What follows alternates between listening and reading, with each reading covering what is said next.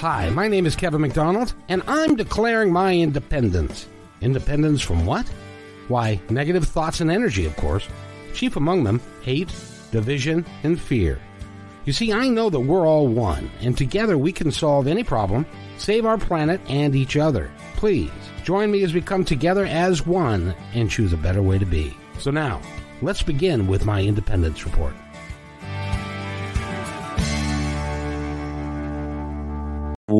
Welcome, everybody. Eric is. Eric, well, hello, baby girl. How you doing, honey?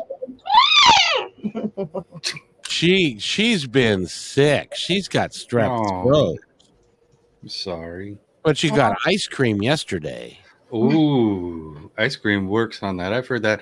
But you have to have it three times a day for a week to get rid of strep throat.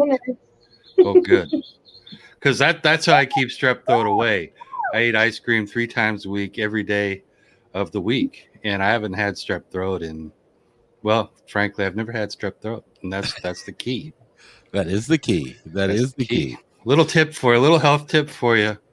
So come back and ask for more. I got plenty. Ex- exactly. I'm into Well, health.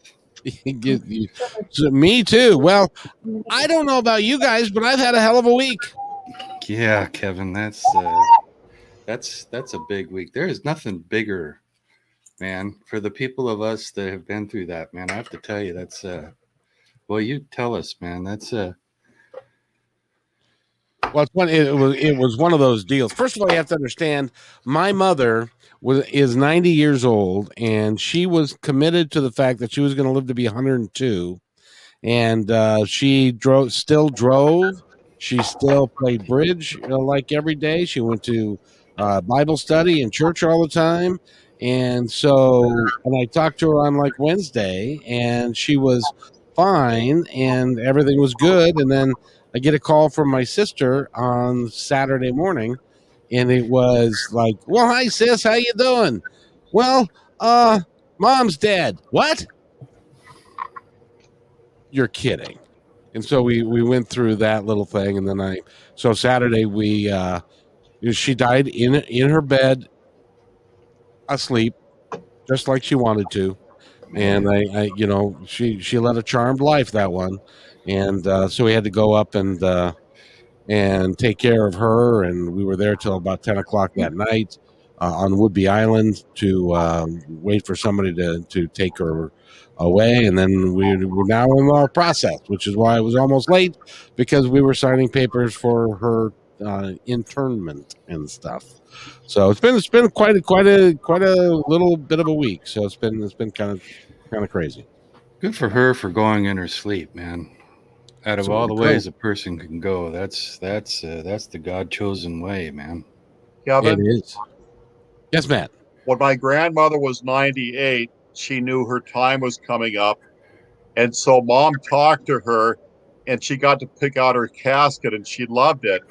And it was a beautiful floral design with pinks and she just loved it. And she was thrilled that that was for her. So she was starting to get excited for the event because every day we got closer. But she thought how neat, like a new home, so to say. Wow, Yeah, honestly. wow. She was Well, going to have you know. a happy place, a happy home. Uh, while we're we're just getting just getting started here, um, I want to make sure that we put out the numbers for everybody, and you'll see it scrolling across your screen, which is 206 408 1395. If you would like to talk to us, and if you have any questions about our topic today or just want to chime in, that would be the number to call, and we'll put you on the air with us. That would be fun, wouldn't it? Yeah, it's, it'd be fun to talk to somebody. Other than us, you know because i talk all the time you know my roommate knocks on the door who you talking to i say huh I do that. do you I do that nonstop when I'm riding away. Who's in there with you? see there's nothing wrong with talking to yourself it's when you start arguing with yourself that's when you know there's problems That, that's I know. exactly right. It's just your higher self, guys. but at least i get to win an argument that side because you know i'm on both sides of the argument that's that's true. And you know the other thing is, by the way, you guys, I wanted to make sure that you all knew that uh, we're in we're in negotiations with Kayla May to create her own hour show right here on my Independence Report. So um, we're we're going to see. What's the name of this again? Oh my gosh, what did I say it was? Divine Spiritual Talk with Kayla May. Divine Spiritual Talk with Kayla May. That's incredible. We're, we're moving up. You just moved us up a few more notches, Caleb. I try. I try. So it, it it that will be a lot of fun to do. We haven't figured out the day or time yet, so stay as they as they say, stay tuned, everybody, because we'll figure it out sooner or later. And uh, we're to give her her own old opening and the whole thing. So uh, because she's actually very she you guys it, it was crazy because when I talked to her in and uh, after I told her that my mother had passed, she said, "Oh, I'm so sorry. I wish I'd have told you that a couple weeks ago." What? Tell us that story, Kayla. Well, Kevin and I were talking, I think maybe about two and a half, three weeks ago, and somehow we got on the conversation and topic about his his brother who had passed away and his mom. So I guess I can communicate with living people, conscious thoughts, their subconscious thoughts, I guess. And so she came in, and Kevin had told me that she was going to be here a lot longer. And I go, Well, I believe it's going to be a lot sooner than you think it's going to be.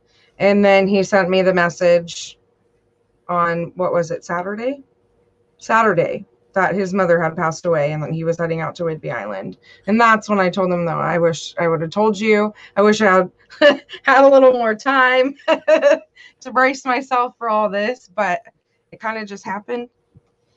Well, so. the other thing that she said on a different occasion, when I was talking about my brother who passed and uh, it's it's kind of hard. I was talking about to my brother who passed in in, in October, and um, and she said, "I think Randy is going to is is out there ministering to your mom." Mm-hmm. And and I said, "Well, why would he do that? She's going to be here for a long time." And that turned out that she was actually spot on. So so her her gifts are are certainly in my mind they're absolutely real and so she we're going to we're going to reward her with a uh with a, with a show that we're going to and she's going to become world famous and drag our shiny asses right along with her this is exciting caleb by chance would you know if the two of them are watching the show today with us oh yeah no, they're, they're always watching though. They were she's in more support now than what she was. She just didn't perceive it to be when she was living. And I told Kevin that. So no, they're they're both watching. She in in Kevin's mind, you she sent a message to you. Yes. So I, I mean well, synchronicity I, when how that message came to me is I was walking around and doing my prayer and I was asking up above can you please give me a good one? Can we hit that nail on the head? And in transit walking, I froze up and that filtered in. And on the fly, I went to Kevin and Eric immediately. It's a good thing you did. It wasn't my idea, it was an intervention. It hit spot on, though. Well, and and we because we've all got stories, and basically, ladies and gentlemen, what we're going to talk about is our our experiences with used cars and and buying cars and stuff like that. And as it turned out, Matt, when you text me that you said I want to do an episode about used cars, I was talking with my sister about the disposition of my mother's used car at that very moment. It's amazing. It, it really, really, it, that's that's one of those spine tingling, you know. Um, it wasn't um, my idea. I asked for something to hit me, and it hit, and I called. Well, that's that was divine intervention, is what yes. that was. Yes. Oh, how about this one? Sounds like Kayla May's a badass. badass. Why, thank you. thank you. That that is so cool. So we're we're gonna we're gonna put her right out there front and center and make her make her admit that she's got some gifts. I'm blushing because I said I felt like a spiritual badass, but I changed it from spiritual badass to to divine spiritual talk with Kayla because I was like, I can't put myself out there as a badass, but somebody just did. So God bless you. I actually kind of think that maybe that that we should kick that title around because I think spiritual badass, Kayla May, spiritual badass would be a great title. That's only scratching the surface. Just what do you think, Eric? I love it. I love it. Spiritual badass, man. That, that, opens up doors, huh? With a little saltiness. With a little salt. that, I'll take your ass with a little salt. so, so if anybody that's listening, if you want to chime in, if you if you think that's a good name, then uh, give us a uh, give us a comment, or you can give us a call if you want to, and we will the phone lines are all set up and stuff. So, but since Matt, since we since this was your idea, oh, how well let's let's see. keep it. There you go. That's three votes in, man. I second yeah. the motion. Four votes. I cast a vote for that. I think that's a. Go. I think that's a wonderful title. Kayla May. This, this was a clean election. This was a clean, transparent election. There is no conspiracy.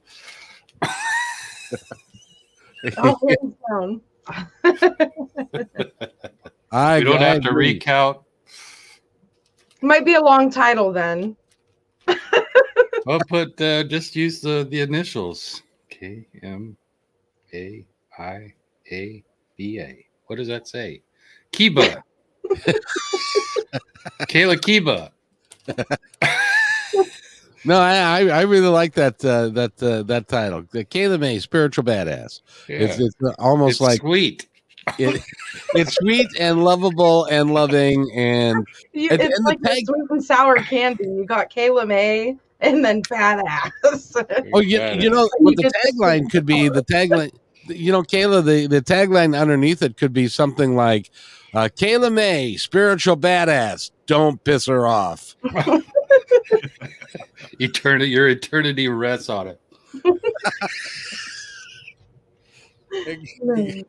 exactly. Something something fun like that. That would be that would be that would be great fun. So but matt you you're the one who started this little little deal was talking about used cars and some stories. To I, I know you bought a bunch of used cars in your life many, many, many. And this is kind of a sing along with Mitch Miller thing because we have people from the East Coast listening in.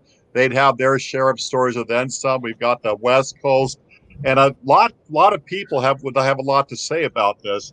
So I get the ball rolling here. Years and years ago, growing up, we were a cheap family, and we also were overeaters.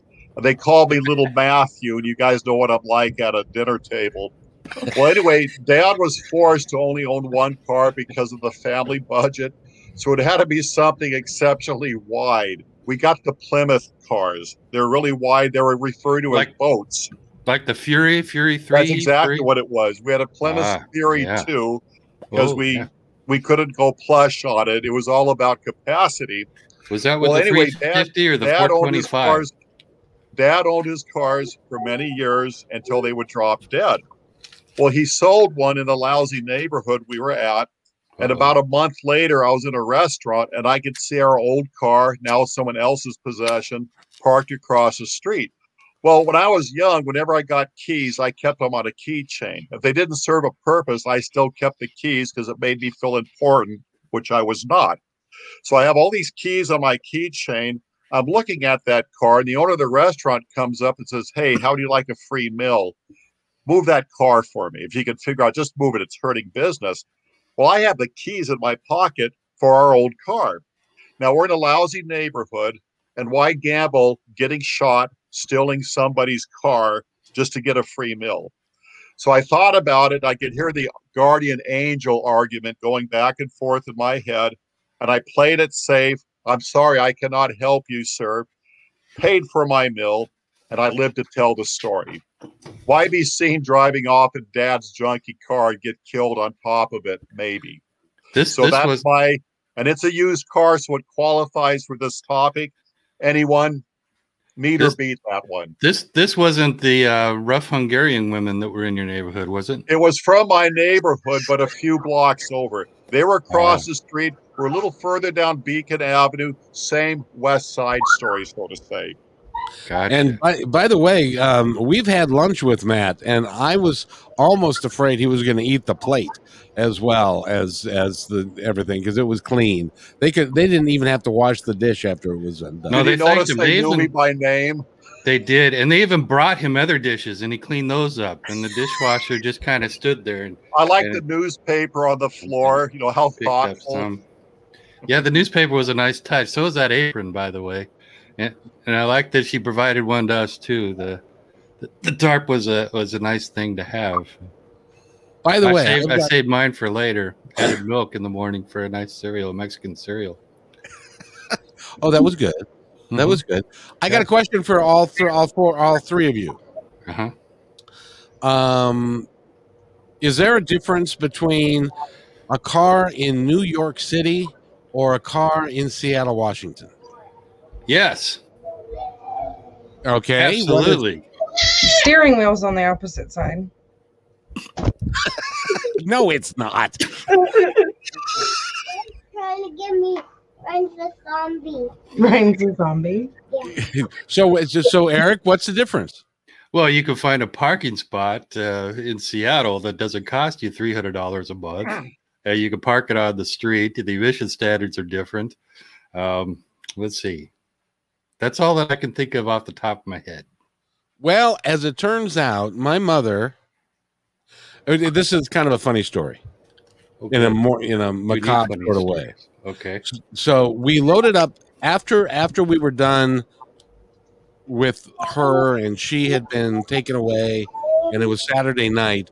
We decided to take her brand new car that she bought on July 1st. Now this is she died on the 17th. So it was a brand supposedly a brand new car. It's hard so to we use. loaded it up. My brother was going to drive. My brother-in-law was going to drive it to uh, their house, and we were on Whidbey Island. So we got to the ferry line, and we had to wait because there was a line to get on the ferries. Mhm. And he called and said, "This isn't a brand new car." what? What? She said it was a brand new car. No, it's got 75, 77,000 miles on it.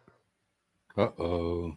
huh what and as so then we uh, figured that out and and then the next day he was looking at the car and he saw some corrosion on the uh, um, oh no. on the engine Yeah. and this was a uh, a 2017 she Oh. traded in a 2015 with 56,000 miles to a 2017 with 76,000 miles on it Oh, and so and so the- she got taken by the dealership for that and in addition to that uh, he said that there was corrosion that he saw some corrosion there Oh, that's terrible. So they retitled that car, didn't they, after a flood?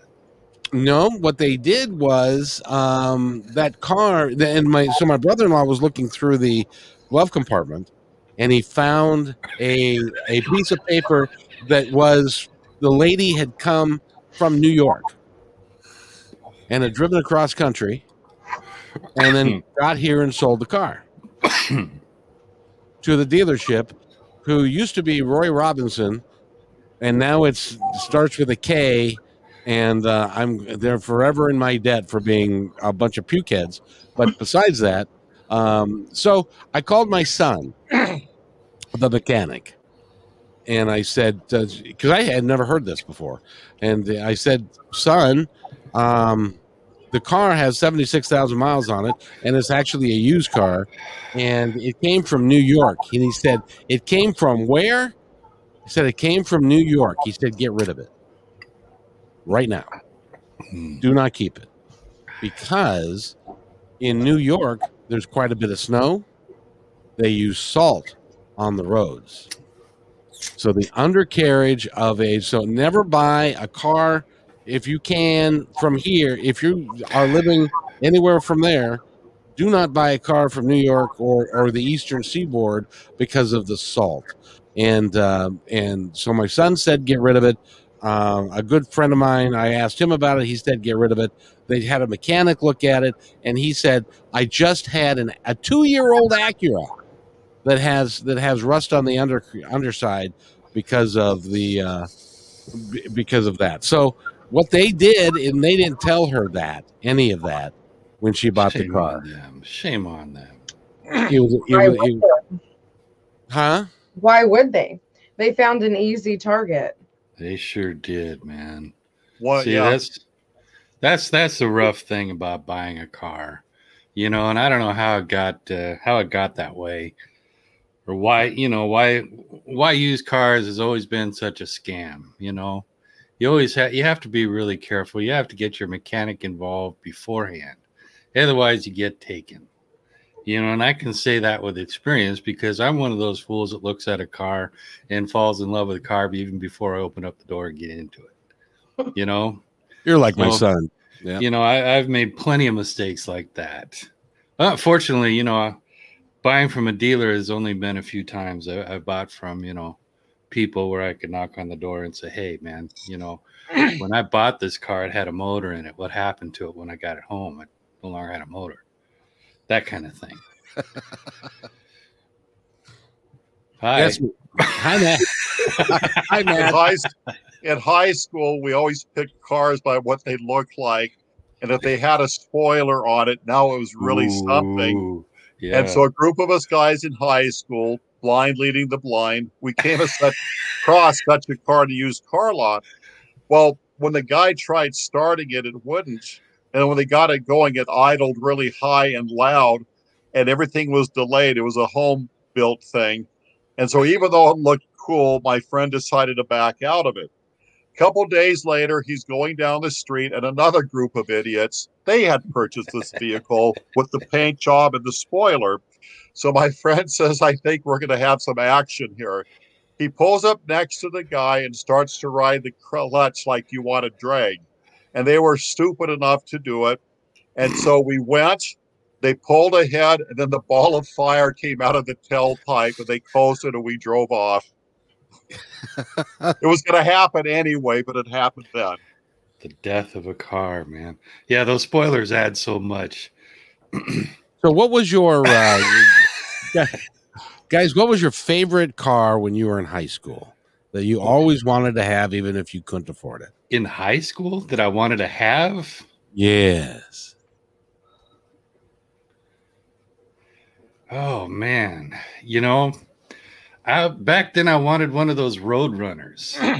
Oh Richard yeah. Petty had that Richard Petty had, and back then, the dealers couldn't even sell what they were about what they were selling. Some of those would just sit on the lot and they would take down the Roadrunner part and change it back into what they really were, you know. And those cars now, if you have an original Roadrunner, like a buddy of mine, a fellow bus driver, has one, and he's had it since high school and he's uh, fixing it back up. He's getting it back into you know cherry condition, and then he's going to sell and retire. That's his retirement plan. Is his car from high school, Cool. and I've always loved those. You know, I mean the, and I guess you know solely, you know, this is high school logic. There's no you know deep thinking involved in this. I want this because it's you know. Uh, a reliable car that's going to get me point A to point B. It's got a nice, comfortable back seat. There isn't any of that logic. It's totally Richard Petty passing on the right, passing on the left, you know, going through traffic, weaving through traffic, just uh, and the car holding the line so beautifully.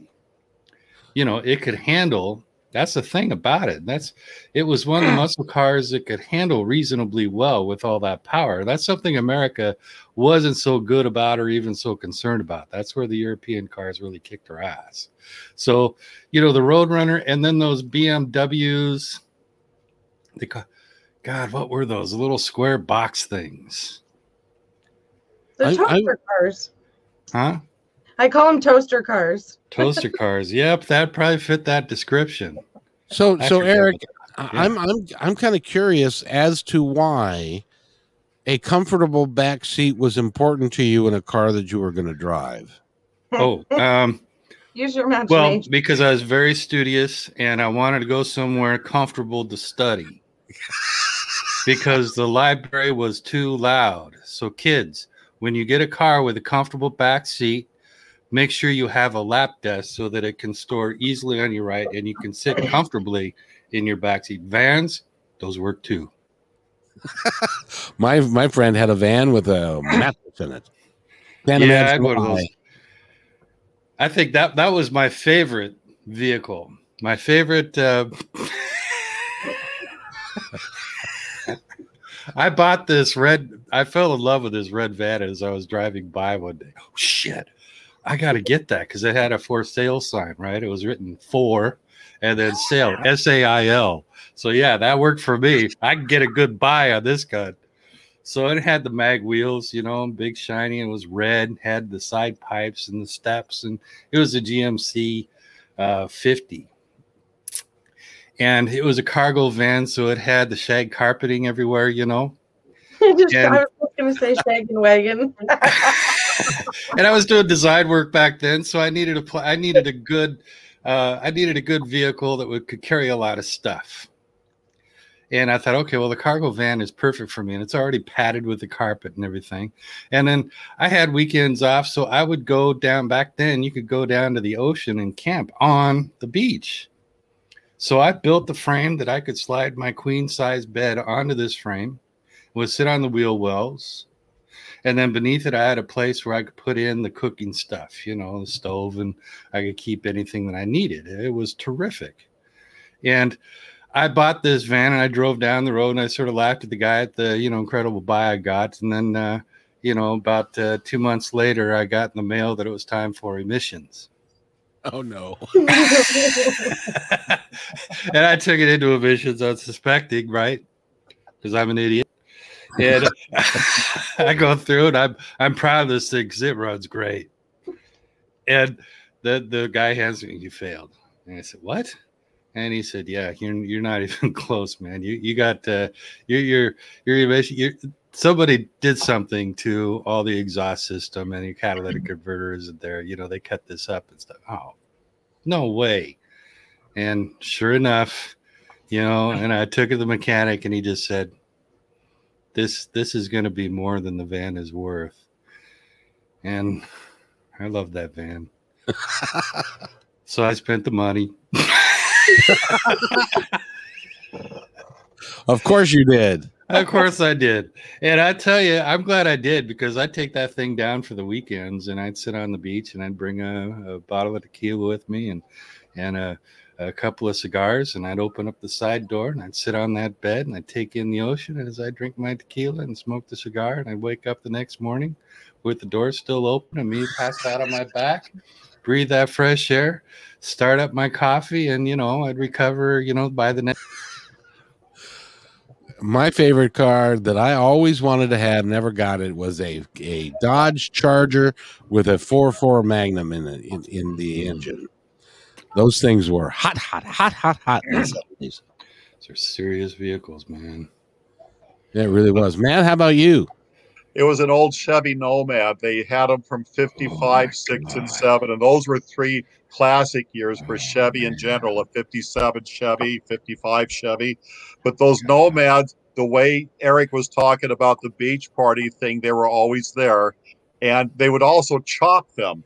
But you could paint them the coolest colors. I've seen pink and white ones with chrome, and they just, there's something about the Chevy Nomad.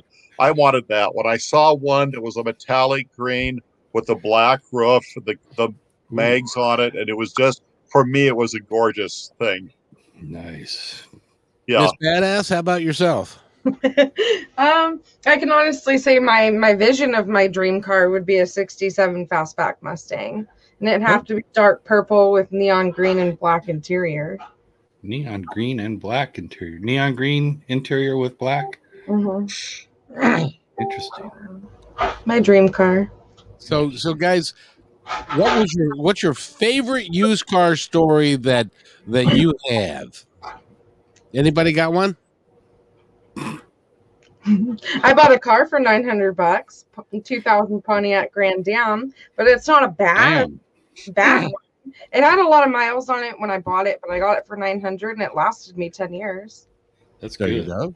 And I sold it to a kid. Did you for for a thousand bucks? 500. Five hundred? Yeah, but I had a really big, huge amp and speaker in it too. So I'm pretty sure the kid was more interested in the amp and speaker. Well, sure, sure. Matt, how about you? My brother Paul had a Chevy Nova from the 70s. And once again, yes, it had a nice paint job, but it stopped there. and Paul wanted to get unloaded off of his hands. So we called up our shyster friend, Brian. I will not reveal his last name. And Brian says, Here's what you do. And so he told us to polish it with rags and then to park it under a tree where the lights are, it's obscured. And then he goes, You know what this stuff is? And he shows us a can full of Gumout. He says, Pop the hood. And he just got the carburetor saturated with Gumout. And so this father who knew everything, watching out for his kid, he saw the car, this or that, and oh, it looks nice. Watch me, watch me. He hit that ignition, says, buy it, buy it. So anyway, two days later on I-5, we saw it parked off to the side under the Seneca Street viaduct. You shameful thing, you. Yes. It's always good to have one shyster friend. well, yeah, he's um we didn't hang out with him, but we knew when to call on him. Yeah. And he unloaded Yeah. the car for us. It was illegal as his transition, and Pop knew everything. By the It way, looked so nice at night, shining, reflecting. I love it. By I the bought way- this. Oh, go ahead. go go ahead. Go ahead, Eric. Back, let's see, it was, uh, I think it was 90, 93 or 94. I bought a 1973 Cadillac Eldorado. Oh, No, it was a DeVille. Excuse me, it was a DeVille. And it was a green. It was, you know, that 70s green. And it was owned by this little old lady who had bought it new. And she hadn't even put, oh, 75,000 miles on it yet.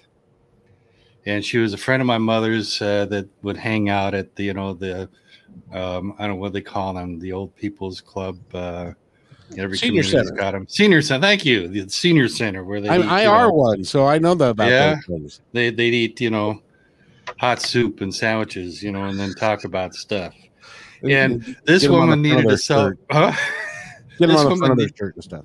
Yeah this woman needed to sell her car she didn't want really any money for it so she sold it for me to me for 300 bucks which back then was cheap you know and this car was 19 feet 6 inches long from the front of the bumper to the back of the bumper and it was six foot six inches wide from the inside of the left rear door to the right side of the right rear door. A lot of room in there.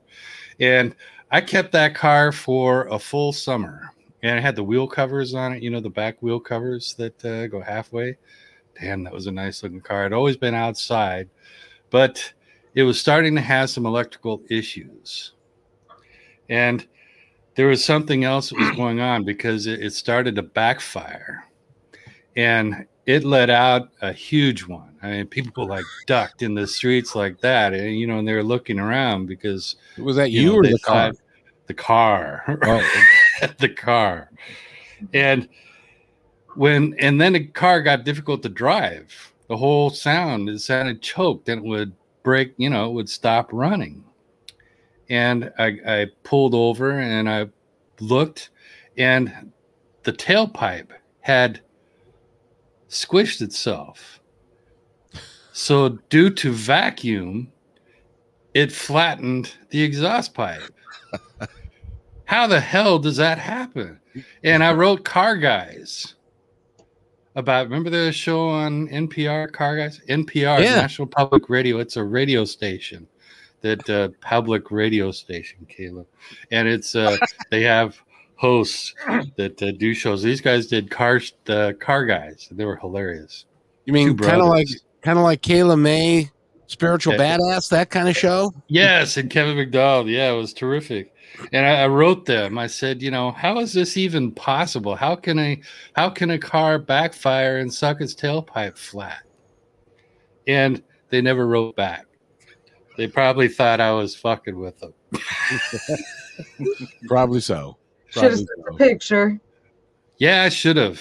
I should have sent them a picture because I don't think anybody believes me that, that happened. Yeah. Well, you know. eh, By the way, So I We- sold it for 300 bucks. Oh, really? That's cool. Yeah. Yeah.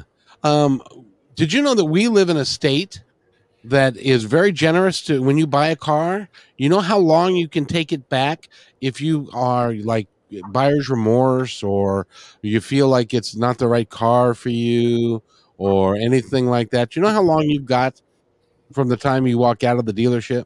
Three days. Uh, Matt? I know it was a three day thing, but this state changed it. We're different, so they would have extended that quite a bit. Uh, go ahead and tell me. I don't want to guess. Nada. Zero. Nada? Zero? thing.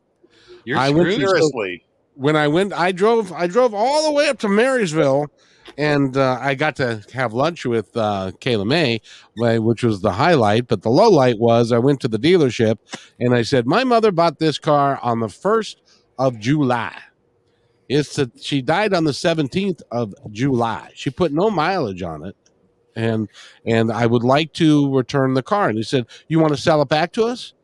I said, "Well, um, that's not what I exactly had in mind.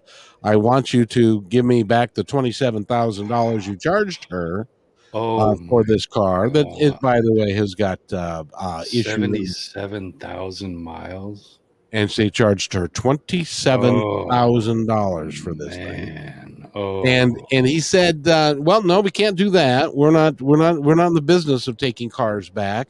We're in the business of uh, making money. So, um, but we will. Con- we will um, entertain the idea of buying the car back." And I said, "Well, she paid twenty seven thousand dollars sixteen days ago, and you're going and you want to take." And how much are you going to give me for it? And he said, "Well, we'll figure that out." And I said, "Oh, sure you will." I said, "You're gonna you're gonna sell it. You're gonna sell it. You're gonna take it back for twenty two thousand dollars, aren't you?" Because Blue Book on the thing is like twenty one. And he said, "Well, you know, we'll see." And I, it's like, no, you. She, he said, when she signed on the dotted line, that car was hers, and it was no longer theirs. It was not their issue, not their problem.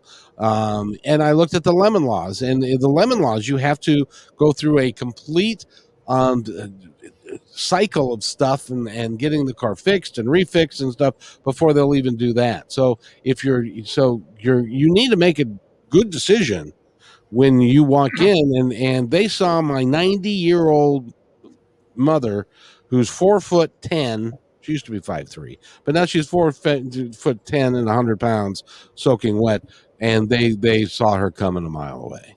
And they took they just took advantage of her uh to to no end. It was it was it was really was sad. But that's that's what i've learned is that uh, you have got no recourse go ahead matt you remember the Oldsmobile dealership in West Seattle? I think it was called Hewlett.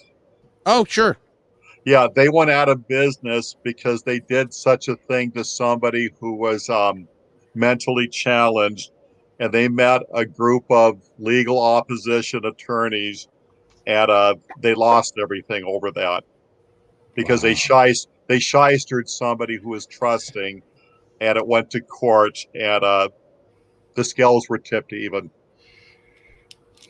yeah Yeah, i mean if my mother was still with us Fueling, I believe it was. Yes. Do- do- Speaking of which, do you guys remember? Have you? You guys have lived here your whole lives, haven't you? Do you remember Dick Balch? Very Yeah. well. If Yes. you can't trust your car dealer, He, Kayla, this is a guy in the seventies and eighties, like in the seventies, and what he would do for his car commercial is he would take a sledgehammer to the car. Just because I don't know if he had too much pot or whatever, but he, he remember that guys. The, the- I remember that guy. I might have growing up seen commercials or heard about commercials like that through my grandma and grandpa. A friend of mine's dad was his body man, would fix those cars after the commercial. Oh, really? That's job security for you there. that was a great commercial. That was a great commercial, boss. You should do here, use this one. and and he they, he kept his dealership for years that way, just because he would laugh and laugh and laugh and smash the car and laugh some more and smash the car. Come see me, and uh, I don't know. He had that He replaced mustache. Madman Munson. Oh, is that right? Yeah, because he was the first one kind of doing stuff, kind of like the gorgeous George of the used car salesman. Not quite a Ralph Williams or a Cal Worthington, but Dick Balch, you knew who that guy was. He was Yes, he, he he even came to our school and, and busted up a car right there in the middle of the uh, um uh, middle of the basketball court. Remember in- those in- days? in car bashes, right? You pay Yeah. a buck and you can take a sledgehammer to a car. It was a fundraiser. Don't they do that anymore? Kayla, do they do that anymore? No, they just rip um what telephone books in half. Really? Yeah. Or put me in a pie eating contest freshman year. That sounds interesting. How did you do? Horrible. Horrible? How could anybody Oh, yeah. do horrible eating pie? That must have been fun. Not watching the person like across from you like Ralph and continue eating their pie. Oh, Done you right wanna- there. No, don't want babe. to add ingredients. You There's know. no appetite. I mean, I'll just, you know, go Ralph in my garbage bag that I'm covered in. That reminds me of one of my favorite movies of all time. Uh, American anybody Pie? know which one I'm talking about? American Pie? Uh uh It was uh, Because uh, they had Rob that Reiner moment directed. with the pie. Huh? Rob Reiner? Because they had that moment with the pie, you know. That Yes. changed pie. That changed the whole pie eating thing. Why the purpose of buying pie for for all kinds of people. That's Young warm teenage- apple pie. Warm apple pie. I'm Or- curious if anybody who's listening can remember that that movie where they they uh, ate uh, um, blueberry pie, and it was uh, the, the name of the show was called uh, Stand by Me. I saw Did you guys not Stand by Me? I saw the movie. I was about the the high school, right? The inner city high school that had the the principal that was, you know, leading No. them out of uh, no. No, this is about four kids in the late fifties that uh, found a dead body. It was a it was a Stephen King uh, uh, thing. Oh, Um, he he wrote it, and uh, and the the name of the original piece was the body, and they took it and and it was four kids growing up, and they found it, and this this kid got hit by a train. Yes, I was going to say that. And they found the body by the railroad tracks. Yes, And then they were attacked and bullied, I think, by like two older people or something like that. there were two gangs. They, they were the younger gang, and uh, and and then the older gang. And the older gang came there to take the body away. And one of the in the the star of the movie says, uh, um, he had a gun on him, and, and they and uh, he says, uh, "Suck my big fat one, you dime store hood." Um, and that was that was a very funny part of the movie. So, any if you haven't seen Stand by Me, you got to see that movie. apparently. Oh, it's you. You'd love it. You'd love it. It's great. And so would you, Matt. Go ahead, Matt. Hi, Matt. Yeah, I'm gonna backtrack. Uh, I told some friends about the used car thing we were gonna do. A friend of mine, I think a U-Haul van constitutes as a used vehicle, so I'm gonna throw this one in. She was moving her life possessions from the state of Washington to Colorado. And so she got this old junker U-Haul that probably should have been out in the backyard for parts. And it kind of buckled when she drove it. She made it all the way to Colorado. And when she pulled up in the driveway, as soon as she put it in park, the transmission fell out Wow, really? just when she arrived. God, that is that's amazing.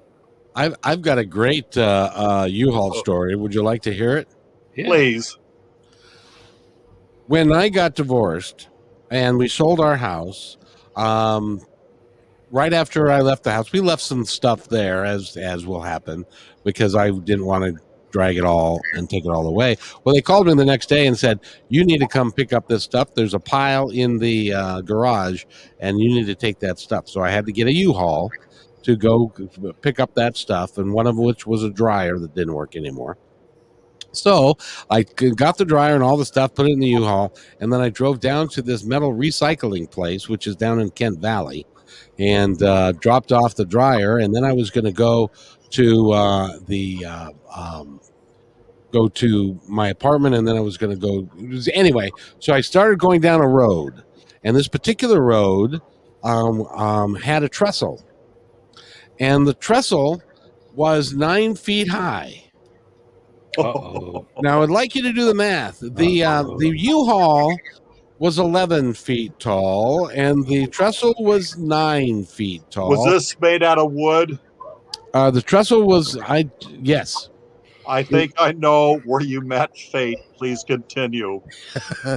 and I was driving merrily along, just minding my own business, and I was going about 30, 35 miles an hour. I did not see the fact that the trestle and my the top of the U-Haul were going to meet. I Oh, hit that sucker at about 35 miles an hour. Oh boy. deployed the uh, um, um, the uh, uh, airbag and hit the windshield and all that kind of good stuff.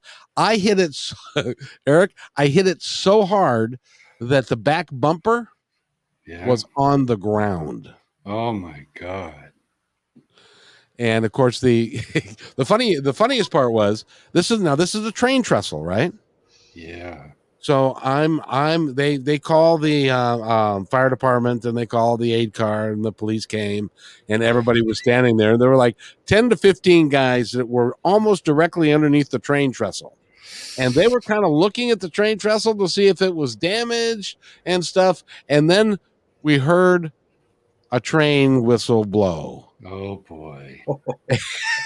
You should have seen these guys. They were all looking at each other, going like. Did you think this is going to hold, or Let's find out. It's not. so these? So all the all these big, strong um, firemen and stuff started to back away from the train trestle. It's like I think we're just going to sit this one out, guys, and, and stuff. So and so that was that was an eleven thousand dollar mistake on my part. They made you pay for that? Well, uh, I, the curious thing is, I bought insurance. Oh, Here's Oh, another thing that, I, I- well, I bought insurance, but in the in the small print, it Yeah. says does not cover overhead damage. Oh no. Does not cover wooden bridges under 10 feet. Yes, Oh, and it doesn't no. it doesn't cover if you if you smash into something with the top of your your U-Haul, it they don't cover it. That ain't and, uh, fair. And then I also had my own car insurance. I had liability, and they wouldn't cover it either. And so Damn. I, I'm not going to name the company because I have a respect for. th- Well, I don't really. Their name is Geico, so I, I don't- so I will never. I will never buy another of uh, insurance policy from Geico. yeah, that's that's one of those items you want covered, man. Yes, but You but know. I was surprised I still was alive because I because I I hit the windshield and and Were you in the newspaper? you know I didn't check. I, You oh, were in it, believe me. I probably was because right after that they put up these these uh, barriers on both sides of the of the thing to let people know how high it was, so that if you hit the barrier, you were going to uh, um, you were going to hit the bridge. They had that circle with the line through it that had your face. Probably probably so. Probably so. But uh, have any of you been in in accidents like that or any any issue? Oh, Kayla, I figured. Yes, dear. Which one and how many? Do you want to go back to like childhood? Oh, Because boy. my grandma tells me I'm How like many? I love that question. How many? And I've already used up probably about eight. Matt, I'm glad you've Um, offered to drive her down to meet us for lunch. um, um, one time I was driving in an old Chevy pickup truck, um, right above the bridge, um, going into Stanwood, actually, like once you hit Stanwood, Lower Town Stanwood. And the stoplight had changed, and the people in front of us all braked it. So we braked it at the last minute, but the person behind us didn't see. So when I was rear ended, my head broke the back windshield and hit the head rack. And we came to a stop I got out, I freaked out. This kid, I think, was probably about 17, 18 years old at the time. I realized that I was bleeding, and so I completely just went ape shit. Let's just say that. I saw red, literally, and I just I attacked him, and then then my concussion kicked in, and they rushed us. But they the shitty thing is though is they made me lay in all of the glass on the stretcher in the hospital until they made sure that my neck wasn't broken. Oh my! So so, so you so you got a free ride in an ambulance? Oh, that's just one of them. wow. um, I was actually pregnant with Araya and was in two car accidents. Somebody came around the corner. Um, I was at a, I was stopped. They came around the corner and came into my lane and they hit me probably going 45. I was in my blue Honda, scrunched Ooh. the whole front end of my car on my side. Wow. Um, driving to Seattle to go see my friend Dewan in the hospital because I had found out he was just shot. Um, a long story, but I was driving on my way down there with Winston and my son in the car. Um, the people, you know, like on the freeway when they're like at a rolled stop, but their brakes aren't on so I was coming up on people that were at a rolled stop, slammed on my brakes, swerved, you know, to avoid the person in front of me. Well, the person that was going 60, 65 behind me rear ended me and bumped me into, I believe it was four cars in front of me on the freeway. And my whole, my, the whole front was completely smashed. If I would have turned right onto ongoing traffic in like because I was in the fast lane. So I, I didn't go towards the rail and went into traffic. It would have knocked out my son and Winston. So instead, by me angling my car the way that I did towards the guardrails, bumped me into the guardrails and off to that far side. Wow. You made the traffic report that day. Oh, for sure I did. My mom and my dad were driving in the car together to come come see us because um, they found out that we were in the hospital and traffic was so backed up they saw my car and they couldn't even believe that i was alive the pictures that i took oh from that car just insane it's completely scrunched front to back wow now but that wasn't your fault the, the person who rear-ended you ended yep. up paying for all of that right oh yeah Oh yeah, and the and the four cars in front of me that I I ran into. So it was a one, two, three, four, five, six or seven car pileup on the freeway. Oh my goodness gracious! And that was about three years ago. And and you're you're okay today? No. Oh no. No. Um. Well, I found out that I had arthritis and spinal bifida in my lower back when I was 16 I was driving a quad. This was my fault.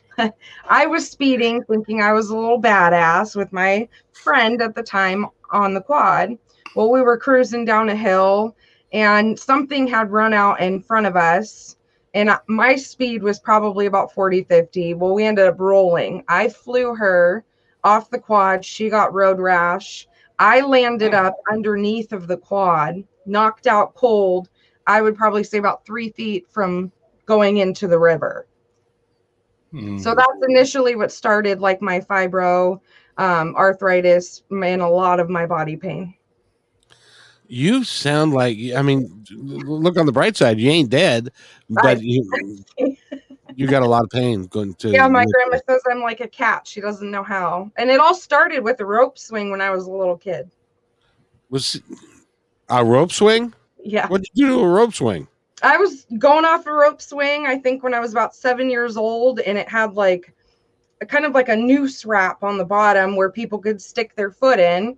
Well, I, you know, stuck my foot in and went out with it. Well, my foot slipped in the noose and just flipped me up and underneath the water. I begged my mother for like two hours to go with me because I didn't want to go alone. thankfully my mother was there with me, or otherwise I would have not be here.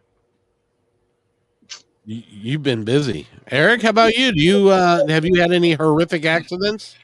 No, you know I've always been lucky that way. You know, I, I raced cars when I was a kid, so I learned how to drive when I was six, and I think you know much like when your parents teach you gun safety, when you start driving very young and they teach you, you learn because I was always a very responsible driver. And which just is not true. Anybody that rode with me as a teenager know that I had a Maverick with a six on the six because I could get it off the ground. now, but I used to drink a little bit when I was uh, oh an older teenager, and Ouzo was my favorite drink. I would drink a fifth of this stuff, and you know, I might have, you know, some beer. And then there was also, I understand, some marijuana that would float through the, the parties that I'd go to. And I'd inadvertently inhale, not like Clinton, you know, I'd, I'd inadvertently hail, inhale. So anyway, on one of these New Year's Eve parties, um, it became time for me to leave. And this was down in South Seattle. I lived in North Seattle. So I was heading up the freeway and I was down I was driving my truck, which was, uh, I think it was a 70, no, it was a 69 Dodge truck. And I was comfortably going down the road. It was about two two thirty in the morning, and there wasn't a lot of traffic. and And I got into I got into my truck, and knowing that uh, probably shouldn't be driving, but uh, I'm a damn good driver, especially when I drink. I can see a long ways and I just know I'll be fine. So I head down the road and the, the weed, you know, keeps you focused. So, you know, the the the mixture of the two it makes you fully aware of what's going on. Of course. And it was, you know, I felt the best way for me to sober up. I was going down the road on the freeway. I could tell, yeah, I need to sober up some more. So I'm holding on to the the driver, the the the steering wheel, and I, I lean over to roll down the passenger window. And you know, the trucks are good size, so I'm leaned all the way over, and I'm in the right lane, and I get that window all the way down, and I, I get up and I see that I'm heading straight towards the wall on the left side of the freeway. So I grab the steering wheel and I and I pull it as hard as I can, and my truck gets on to two wheels, and it goes back across the freeway and I drop it down on all four and I just miss the you know the barrier on the right side and I swing back over and I start fishtailing because you know I didn't want to slow down because that would be suspicious that I might be drinking. So I managed I managed to get it uh, down on all four wheels and I did you know slow down a bit and I was checking my rear view mirror and there was all there's all this smoke and these cars were like you know pulled over and you know turned this i'd got across traffic back and forth and i got it and i pulled off on the next uh, on the next exit and i went down the arterials and side roads all the way at home. It took me about a half hour. And i looked on the news that day because i thought man i hope i didn't cause an accident and somebody you know got hurt. But thank god you know from what I could see, I didn't cause an accident and nobody got hurt. But that was the last time that I ever drove and and that I ever drank and drove. Seriously, that was the last time. Oh, I can't believe that you you would drink a whole bottle of Ouzo. Oh yeah, I love Ouzo to this day. That's still I, I love Ouzo. Kind of like mouthwash, isn't it? Well, not if you get the good stuff, you know. There's, you know, you can you know, there's a difference between, you know, good ouzo and bad ouzo. Oh, I had no no earthly idea. Matt, do you have a story? In high school, I was written up dead at a car wreck. The police. Jeez. Wait a minute. Wait Hold on. Hold on. Hold on. You dead. were what? I was written up dead from a car wreck. A, a guy on Henderson, the intersection of Empire Way and Henderson, rented a car from Hertz. He was speeding 60 miles an hour ran ahead, ran through a red light and hit me head on. And the woman behind me, I guess I set a pick for her. Uh, she testified and whatever because she would have got it just as bad. I got up and walked out of the car. I was following a buddy of mine to go to Herfy's. He saw the whole thing and he got out. He saw me walk out. He said, You are being saved for something. Now, three things. It all happened in slow motion.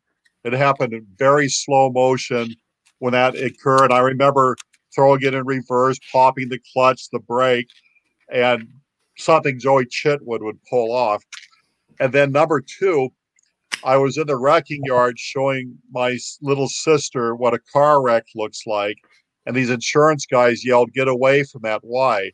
Uh, this is a fatality. We're doing insurance. I go, What was the driver's name? They mentioned my name. So I show them my license and they said, Impossible. They said, Well, wait a minute. You never made it to the hospital. I said, Right. I walked away. They go, That's why they wrote it. And so it was, it could very well have been guardian angel act of God thing. Now, here's a third thing.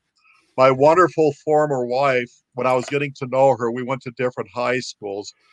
And she talked about a car accident she was in. And while I was in one too, she said, Well, mine was pretty bad. I was going through Henderson, lost the brakes. And one night she says, It was that pole right across the street. See the dent? I said, How about it? That dent on that pole, that's where the cars ended up when I had mine. Wow. And I don't know if it's coincidence or if it's a cosmic thing, whatever. And I'll throw this in. When I attend shows like Psychic Spectrum and that, and people do readings, they picked the year it happened and said something happened. You had a walk in, something stopped and continued. They try to explain that. They go, Did something happen? And I know they're referring to the car accident. It's amazing. Yeah. Interesting. It's amazing. Interesting. Well, well, Miss Badass, what do you think? It's pretty interesting. Sorry, my daughter's in here playing with her piggy bank. She's dumped all of her money out, and now she wants marbles in it. isn't, isn't it wonderful to be three? Yeah. You're so silly. yes, that's your piggy bank. They don't, and not everybody needs to see it. I do have a funny story though, um, that my mother has told me for years growing up. Gotta go, miss. Um, my mother went to Cascade High School, and I believe it was the PE teacher at the end of the year they played a prank. Was it your PE teacher or your principal, mom? He wasn't. He was my um, English teacher. Your English teacher? That we put the Volkswagen Yeah. on top of the roof. Yeah, they would. you- Did you get rope? That's how we got it up there. They took rope Really? and took a Volkswagen Bug and stuck it on the top of Cascade High School. Roof I remember that. Her English teacher, yes, with a bunch of rope. with a bunch of rope. What, we had what, all wrestler guys come and help. what, what year did your mom graduate from high school? What year? Seventy-eight. 78. Oh, you're just a baby. Never mind.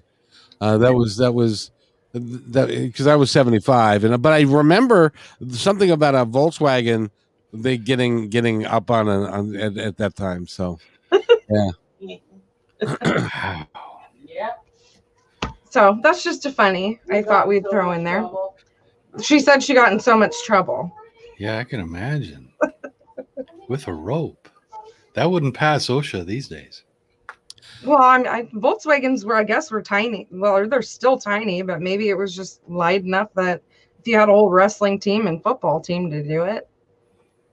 Yeah, they're light Thank cars. God. Thank God. now I got a question for you guys. Um, in your travels of buying cars, used cars, new cars, all the all those things, tell us some, give us some tips. If Don't you- do it. Oh, this is don't do it. if you want to buy a car, give us some tips on uh, on how to go about buying a car and paying the least amount you can. Matt, Hire hire hire Matt's friend. Brian, but we won't mention the last name. Uh, I was talking to these guys from back south that knew the automobile business very well. And one of the things they would do when they wanted to pawn something off, it's an old trick, I guess, you put in a new brake pedal. because whenever somebody's Yeah. selling a car and it's down to the metal and hitting it, it not only tells you how often it was used, but how it was being used. And so the new brake pedal, they go like this, like, yeah, I see the logic behind that. But I guess you could buy an old Far West taxi cab, paint it up, and if that brake pedal looks fresh, 50 50 chance it's going to be sold quickly. You know now and the this- odometer, roll it back. Yeah, this this seems like it would be an, like a no brainer, but I don't think it is. Never buy a used car from a body shop. Mm, that good one. That's a good one. That's you know, yeah. That's like buying a hot dog out of a Santa can. Don't do it. know where it's been. you never want you don't ever want you know it's like secondhand smoke is bad you know you think secondhand so you never want food that's already been used it's shitty the last time i bought a car and i bought a car a year ago and this was the best job i've ever done buying a car because i took six months literally well i probably took a year if you really want to count you know when the idea entered my head that I was going to get an electric car. And I decided I was going to get a used one, which, you know, cuts down on how many used electric cars there are out there. And I went through this whole process and, and it, it took me six months to buy a sofa once. I, I'm a interior designer, was an interior designer for 27 years. It took me six months to buy a sofa. That tells you how much I struggle with making a decision. So I, I started, you know, arguably six months to a year before I actually purchased this thing. But I went through and I, I looked at, I looked because I fall in love with things the way they look. I looked at all the different electric cars, you know, and I, my first idea was get a street legal golf cart. I thought, Ooh. okay, you know, I can go 30 miles an hour because my commute is six and a half miles and I can take all side roads. It's gonna, I can spend 5,000 bucks and it's not much money. I, it's not going to take much for the charge. It's going to be cheap. Uh, it's going to be safe. It's going to be all those things. It's just not like me. That was my whole philosophy. Do something that's not like you. So I went through every electric car and I found this place that only sells. In fact, there's a couple in town, but I specifically I went into this place a couple of times, and this uh, car dealer who's got a bit of an attitude. He's a little hung on himself. He he, he knows his stuff, and he's a little bit uh, dismissive of people, so to speak. And I tell him what I, I'm telling him what I have in mind. I'm saying, you know, do you mind uh, telling me what you think of these cars? Because I have in mind that I'm going to get this golf cart that's a street legal thing. And he says, why would you do that? Why don't you spend two thousand dollars more and get yourself a real car? And I said, well, what's the advantage of that? And he says, it's a real car. And I said, okay. And he said, it's more comfortable. You get more range out of it. You get turn signals. You get uh, headlights. You get all that stuff that uh, you're going to want if you're going to have buy a car. So I said, okay. And he introduced me to some, you know, cars that were just a couple of thousand dollars more than what I had in mind. And they looked good. And, and I walked out the door and I came back, you know, a couple of months later and he looked at me and go, you again. And so he he showed me where the cars were, and you know I walked around. I sat in a couple and asked him about a couple that were uh, out of my price range. He says, "Those are out of your price range," and I said, "Okay."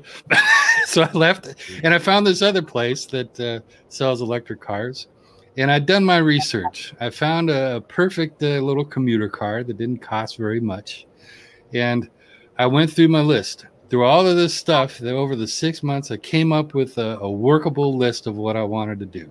I just wanted to commute i wanted a decent amount of range so that i could go to work go buy groceries. If uh, god forbid somebody calls wants to go out for dinner i can go out for dinner and not worry about you know having to call aaa by god what if i break down this aaa service electric cars? I had to go through all that stuff. Called my insurance company. What does uh, do you guys cover electric cars and why? And how much is that going to cost and why?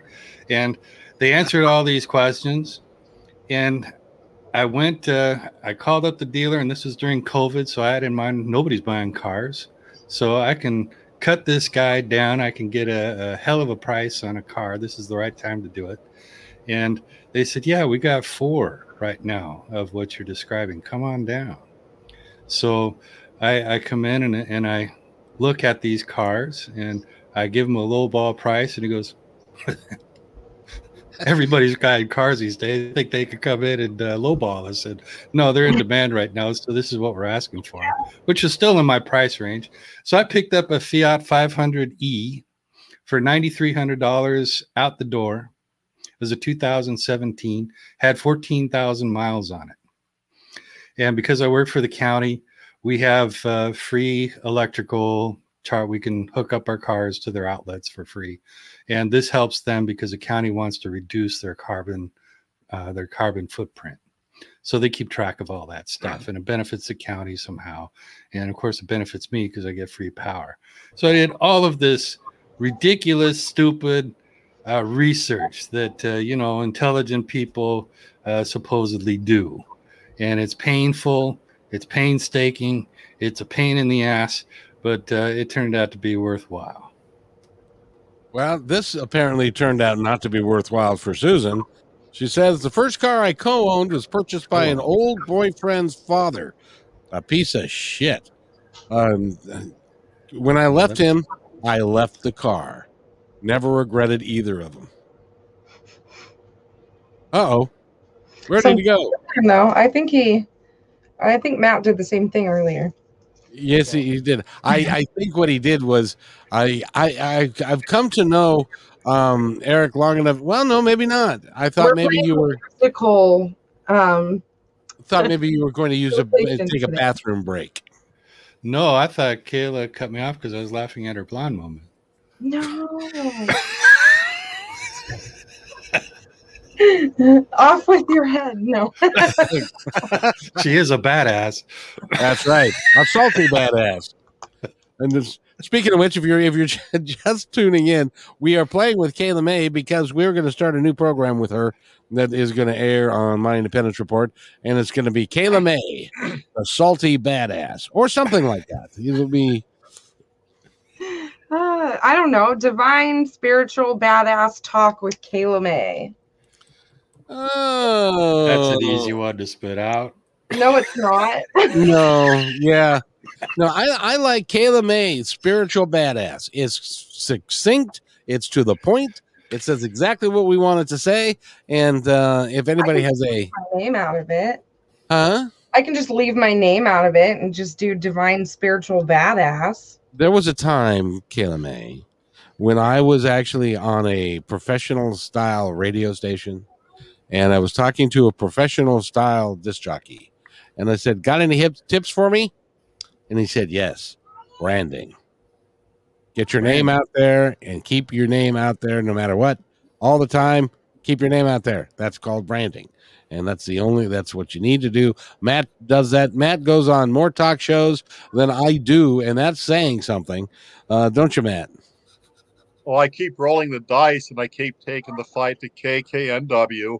And I also um, spend nights where I look up talk shows of specific topics throughout the nation.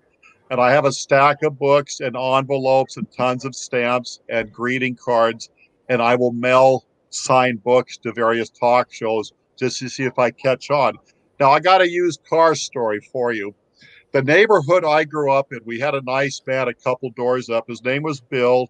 He sold used cars. And I would hear jokes in the neighborhood about wearing tacky shirts and making people like and the hair greased up, all that stuff.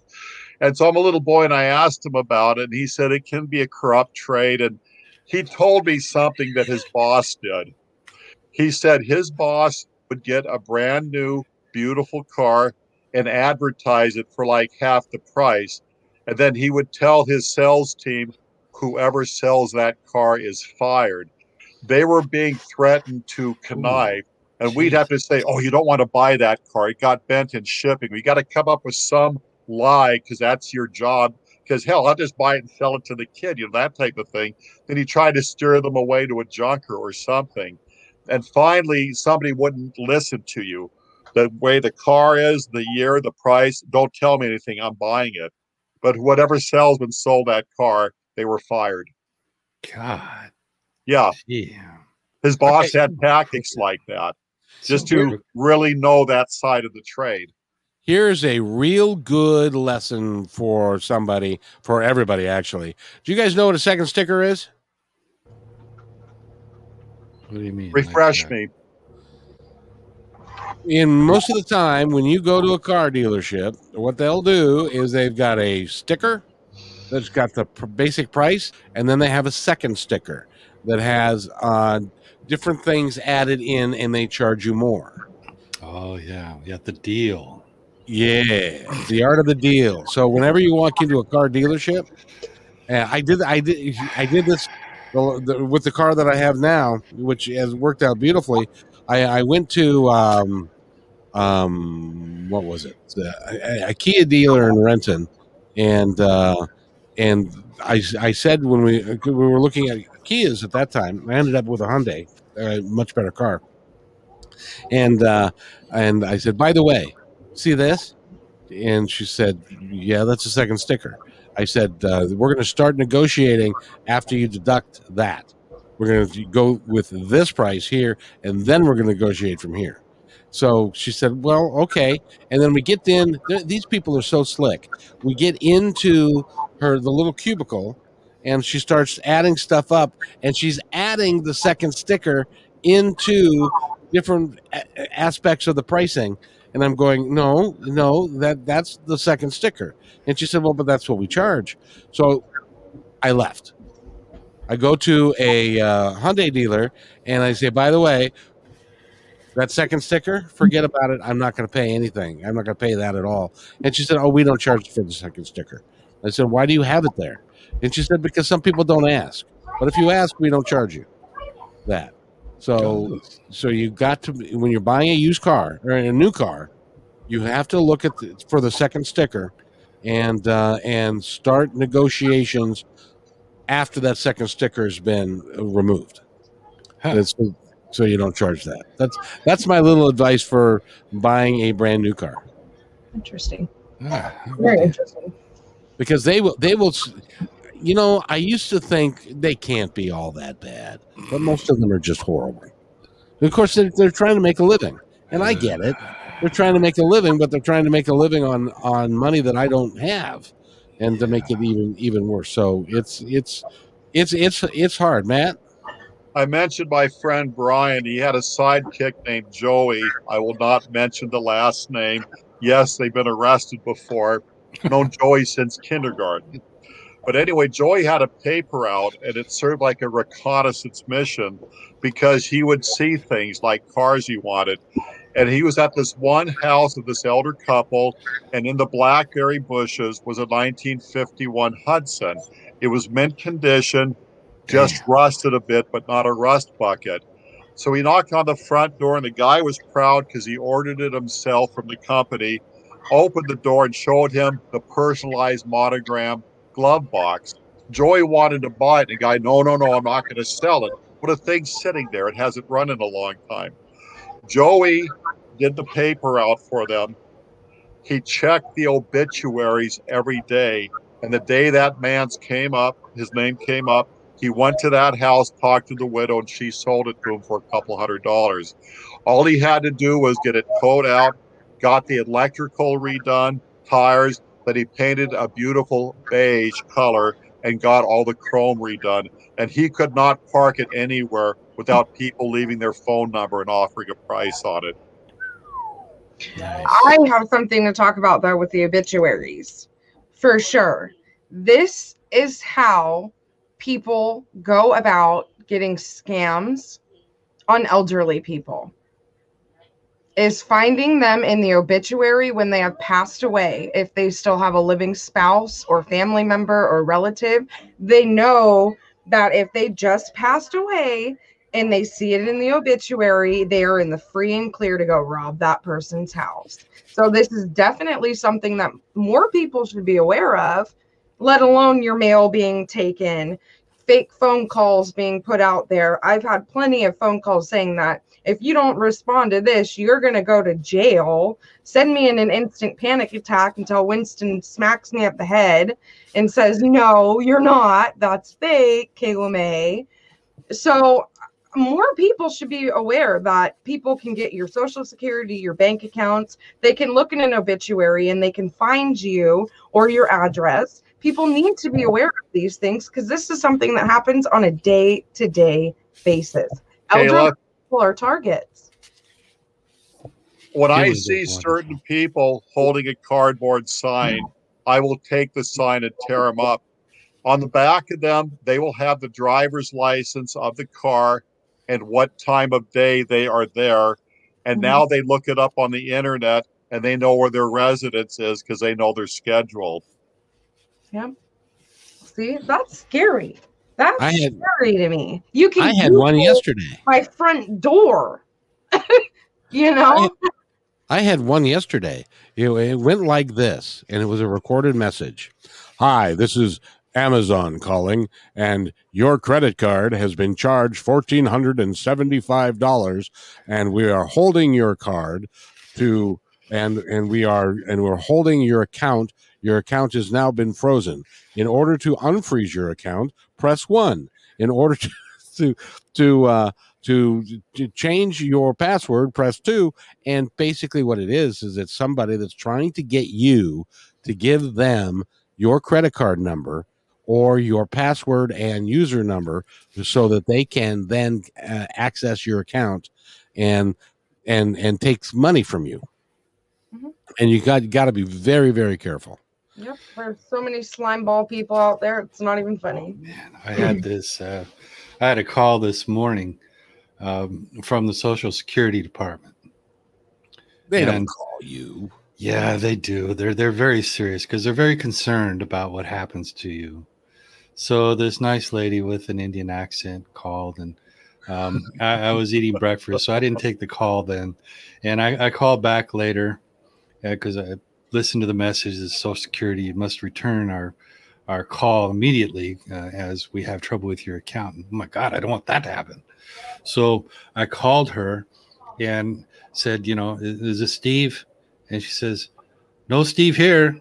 And this is Social Security. Is this Eric Hall? And I said, Yes, this is Eric Hall. I'm, I'm calling Steve Sugar back. And she says, No, this is Social Security. We called you. We're very concerned. And I said, I, I see. Um, thank you. I, I'm recording this call now. And you guys have called me before, and I'm going to report this as the third call, and I'm going to turn it into the FBI and she was animate that uh, I was committing a crime and uh, taking Social Security benefits on purpose. And I said, "Ma'am, keep talking." And I said, "I'm going to turn this into, you know, the FBI because you guys are scum. I think what you're doing is terrible, and you've probably done this on somebody, and it works. And I hope you never sleep again." And that's where I left the conversation. I hung up on her, and I don't, you know, I didn't record it. I don't, I'm not going to send it into the FBI, but uh, you know, they need to hear that crap. Yeah, I think the IRS and the uh, Social Security people are they have the same accent. The one that have called me, the same accents. So, you know, what a coincidence. It's Mhm. it, it's amazing because they the, the, the IRS only communicates through the mail. That's they right. never call you. unless you make the mistake of calling them. Exactly. And and I, have you ever gotten the calls that uh, I got one that was from the I supposedly from the IRS, and they said that I had committed fraud and that they were going to send the police to my house to. Oh, Kayla had the same thing. Same phone call, Yeah. like at least five times. I'm going to. We're going to send the police to your house because you have committed a federal offense. And so, therefore, we are going to have you arrested and sent to jail unless you dial one now Mhm. and talk to our representative about why you should be. And, and it's like, good lord! But you know, uh, some of the phone companies now are doing a really good thing where it says, um, Likely. "Huh." Scam likely. Scam likely call. Yeah.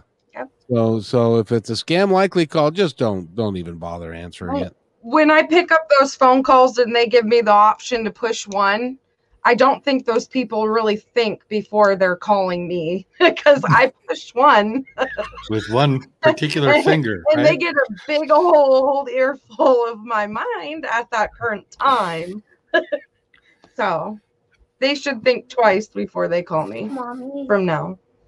Yes, and but the, the and Susan, you're right. They're they are not very bright, but it's unfortunate, and that's why it's important to have this conversation. That there are people that all will take it seriously and will act on it, and they will give their credit card information over the phone, or they'll give their social security number, or they'll do something like that they're being asked to do. The one that I always love is is uh, when they say, okay, you owe the IRS X number of dollars, and we're going to send the policeman to come to your house. But so what we want you to do is to go to Home Depot and buy a cash card. And uh, um, for, for in the tune of four hundred dollars or whatever it is, and then give us the cash card number, and that will solve your debt. And there are people that actually do that. Mm-hmm. There, there are people. There are more people out there that do do that than you than you think. So this is a good subject to be on because more people should be aware that the phone calls that they're receiving are not really real phone calls. No. It's just people out there being fake, shady people who just want to make a fancy buck. This A is why this is why all four of us right here are destined to be poor. We're just not that creative with how we go about getting money. Exactly. You It's- know? it's it's it's it's terrible what what people are you know, are able to do. I, as a matter of fact, I had a website or a uh, email address, and my nephew is a. Have, you- have, do you guys hang around computer nerds ever? Winston. There sometimes when you're talking to these computer nerds that are really really talented at what they do, they talk in a language that I don't understand. Mhm. And and he he was talking this way because he could go and find out what my email address, how many dark sites it was on. And I had to terminate it because I one because one time they took my entire um, email. They took the inbox, they took the the out, they took all of the all, all the contacts. My in, in my box was my this was with Comcast. My box was totally empty, and my cousin said because you're on like a dozen uh, uh, sites that uh, that people are taking your your information. So it was so you got to be really careful about the information and the websites that you put out there. Um, Matt, what do you think? Way back when when I had somebody look at my um, bank statements, they said, "Did you know that you are paying for gym memberships on the East Coast?" And it's exactly what you were saying. Something was transpiring. They went through it, and they settled it somehow. But somehow it ended up over there paying memberships in a gym for a variety of people. hmm you can also get emails though that they're like subscribe here and then initially you're turning around and subscribing for something that you, you you're not even subscribed for Yes. Now, Trust me i've been there and done that now this is this is says no kayla this is interesting that uh, Susan brings up. I saw a scam YouTube channel today of Nightbirde. The scammer had a fake go to me or GoFundMe link, and they were selling T-shirts. I replied to a few comments to let them know it was fake. What tipped me off was a misspelling of her name. Look, looked around, and it was obviously fake. Uh, so there are there are people you just don't know anymore. It's No. it- it- people are trying to scam you any which way that they can, and a YouTube channel no less. hmm See, Yeah. now I've had issues with YouTube channels, and you know how you did the interview with um uh, that lady about sex sex abuse, I think it was, or something, and how I brought up that on YouTube channels, um, they make Minecraft videos and put them up as Minecraft videos, but in reality, they're porn sites that children click click into. Been there, dealt with that. Not cool, and it should be publicly out there. Wow. And that that's a YouTube channel then. That's a YouTube channel. This is on YouTube, something that your your three year old could be watching CoComelon, say for instance, a learning thing, and something pops up as an ad and they accidentally click into it, and boom, there you are right in it. It's that easy and disgusting. Wow. Matt? The job I retired from, I dealt with a lot of Canadian truck drivers, and a group of them called me from Canada saying, Matt, you're being scammed. What's going on? Somebody typing in all capital letters claims that it's you in the Philippines desperately needing money so you could make it home. and they say, We know better than that. But uh, there were those that were getting that with my name and my picture on it Mhm. and uh, whoever came up with that one. I Yeah. no, I've had that happen to me, Matt. I've I've actually had that happen to me, and it was through a friend. And the father said that he got a phone call from me. I've never left Washington State. That can be noted. I've never been anywhere. So he gets a phone call from you know the Philippines, Mexico, or something like that, stating that him and uh, me and his son are in jail and need to be bailed out.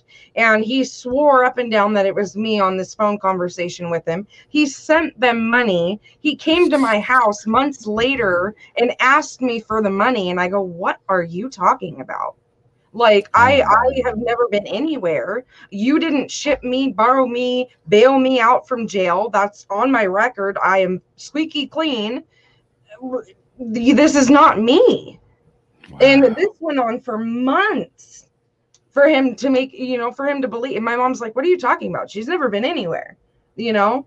It- it- it- this happens on a day to day basis, and more people need to be aware. It's and sometimes it's really really sad. Um i had my uh tax return this is years ago now. Now it's electronically filed but the tax return came in the mail. Um or the the the refund came in the mail and it was like $400 and we didn't get it we didn't get it we didn't get it. And so i called them and they said no they'd mailed it a long time before. So then i put a trace on it and uh, I get a call one day from a, a gentleman in Centralia who has a convenience store, and he and he said, "You uh, you you you came in here." And you said that you had you needed the money because you had no other way to pay, and you were you were homeless, and you and you had or, or whatever it was that you can't um, you couldn't make a payment or you couldn't get gas or you couldn't get food and i felt sorry for you so i cashed your uh, irs check. And it was it wasn't me at all it was and but there are that people will play upon your your heartstrings to get what they want from you and use you and use any kind of uh, a scam that they can Mhm. it's it's terrible. And I felt badly for the guy because the IRS then came back to him and said, "You owe you owe this. We paid him because it was a fake deal, but now guess what? You owe us." And that he was not happy. I felt sorry for him. Oh boy. Yikes. See, that's what happens when you're go. You, I wouldn't necessarily say gullible. It's what happens when you have a heart, and people take that as vulner- vulnerability, and they attack you for your weakness.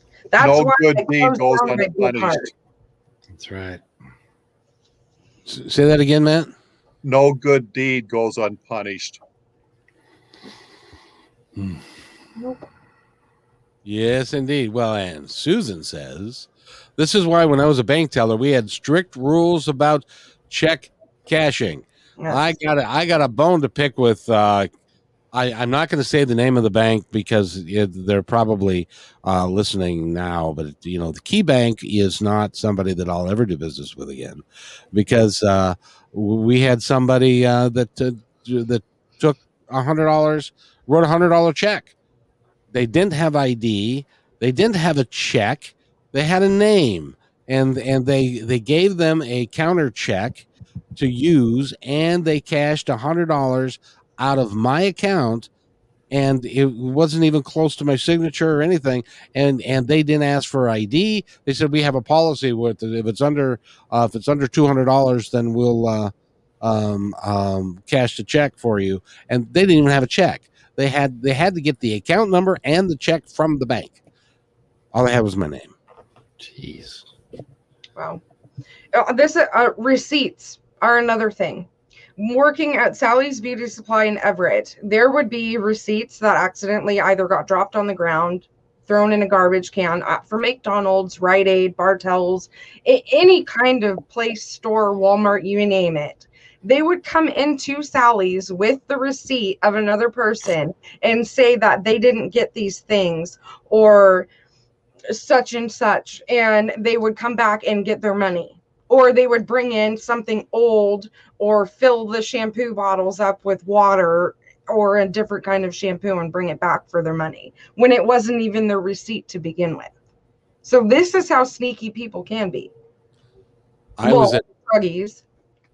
I was at Fred Meyer one time, and I and I saw this guy walk in, and he goes to the shelf, and he picks up an item, goes to the uh, um, uh, customer service area, presents a receipt for the item that he just picked off the shelf, and said, "I want to return this," Why? and they did Oh Be- no. because Oh, no. yeah it's so it's it, the people do the the darndest things and uh um it's it's it's just amazing. It's just amazing. so take care of yourselves and make sure that that you are not being gullible Mhm. or or if it's if it if it seems to be too good to be true it probably is. Yeah, make sure you got your p's and q's in check. That's what i tell myself. Exactly. Exactly. So so this has been a fun episode guys. I've enjoyed this today. Has been fun. I was Does like, are we done yet? Huh? I was like, are we done yet? That's why my head went down. Look at the time. Well, we're getting we're getting close, and actually, I would like to put out there to somebody that's listening to us, if you would like to, uh, for us to cover any topics, for us to do some research, or if you'd like to give us a call and talk to us, that number 206 408 1395, you can give us a call, and we will be happy uh, to talk to you. But uh, actually, I think I just terminated the call. Never mind. Um, but if you if you want to give us a comment uh, on a topic that you would like us to cover, and we'll do our research, won't we, guys? We'll be Yes. diligent and do our research and come up with uh, a uh, a good show based upon a topic. What do you think, Matt? Mhm. Let our Fantastic. viewers, yeah, I, let our I like to have the talk. outside coming in on us. Yeah, Yes, Let's indeed. let the viewers make a topic for us this next Wednesday. That make would be fun. Eric, what do you think? I think that's a great idea. So, but keep in mind that in order for us to pick your topic, you have to write your topic in the comments and send it to us so that we can so that we can play with it a little bit. That would be that would be a lot of fun. And Matt, thank you for the. Uh, you know, it's amazing when we do a two-hour show like this, we end up talking about all kinds of stuff. That's what I like. We go off on tangents. One thing leads to another. And what I really liked about today was talking about Kayla's new show she's going to have on your show. You know, the addition, her show coming on. I I We think got, that'll we be. got I think we figured out a good name for it. It has enough profanity to it, right? no, I, I I really like the concept. What do you think, Eric? Do you think she can handle it? Oh, absolutely. I think it'll do very, very well. So Kayla May, spiritual badass. I just I really like that title. I really do. Get Well, some I'm shirts made. there. I'll wear one. There you go.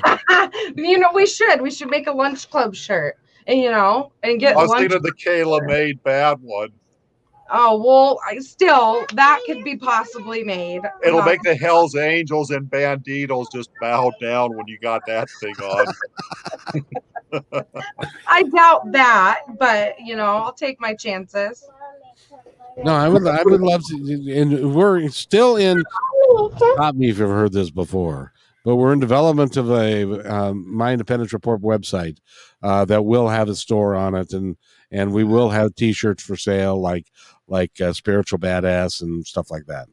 So it will it will be it will be fun uh, if I ever get my website done.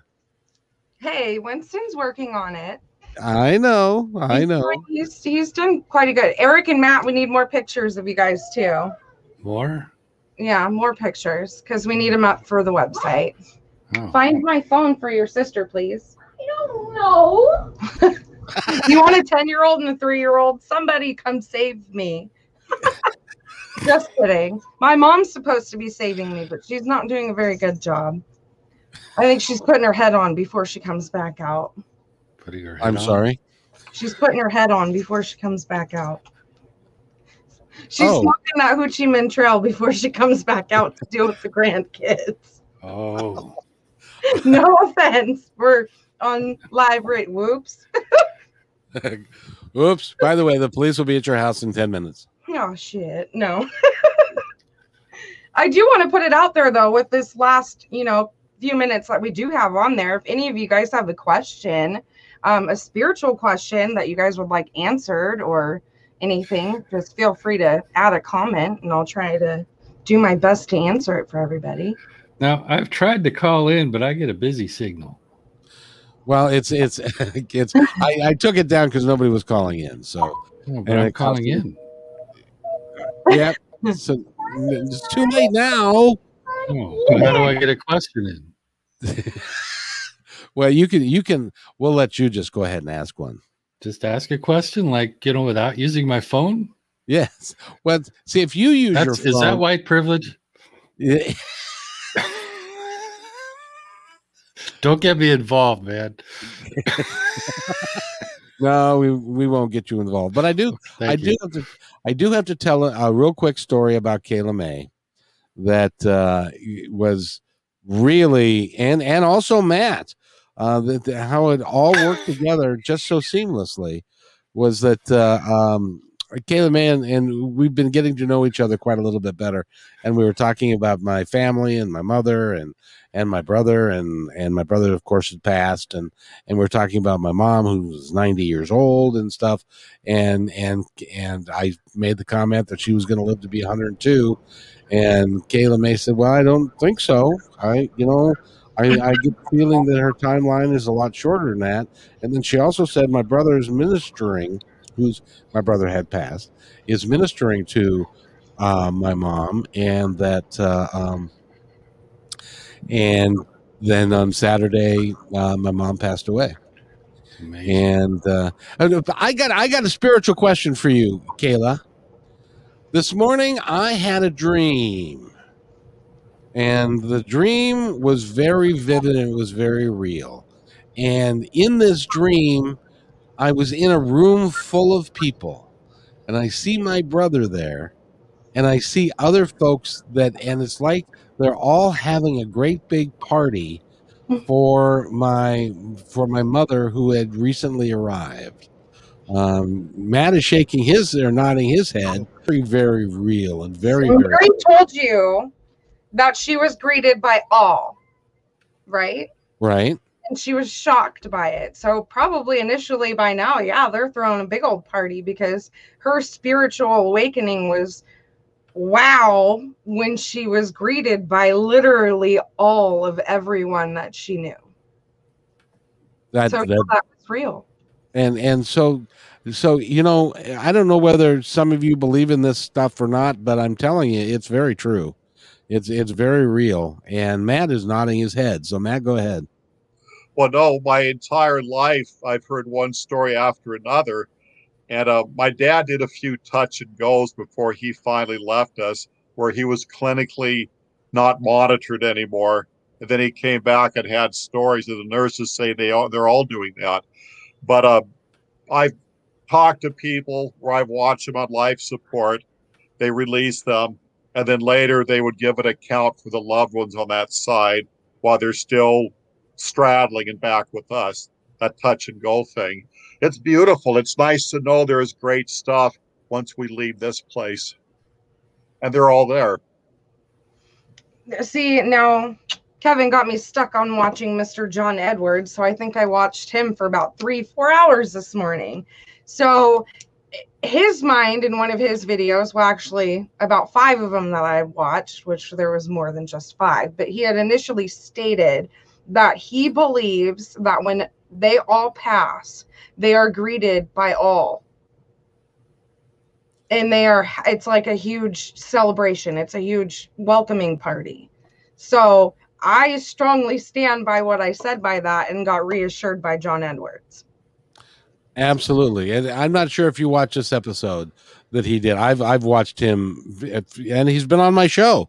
That was a highlight of, of the podcast when he came on uh, and uh, spent an hour with us. But he said one time he was signing at a book signing, mm-hmm. and no, he he was doing he was he did a uh, um a event, and when he does an event, he'll have two, three, four hundred people in a room, and he did the event and he talked with a lady during that event and uh, he gave her a reading.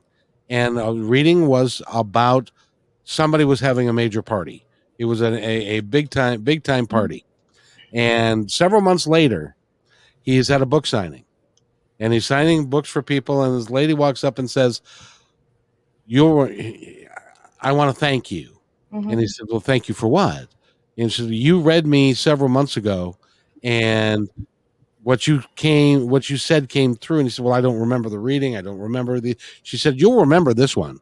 Mm-hmm. And he and uh, he's. She said, "When you were uh, reading me, you told me that there was a big party going to happen. Big party.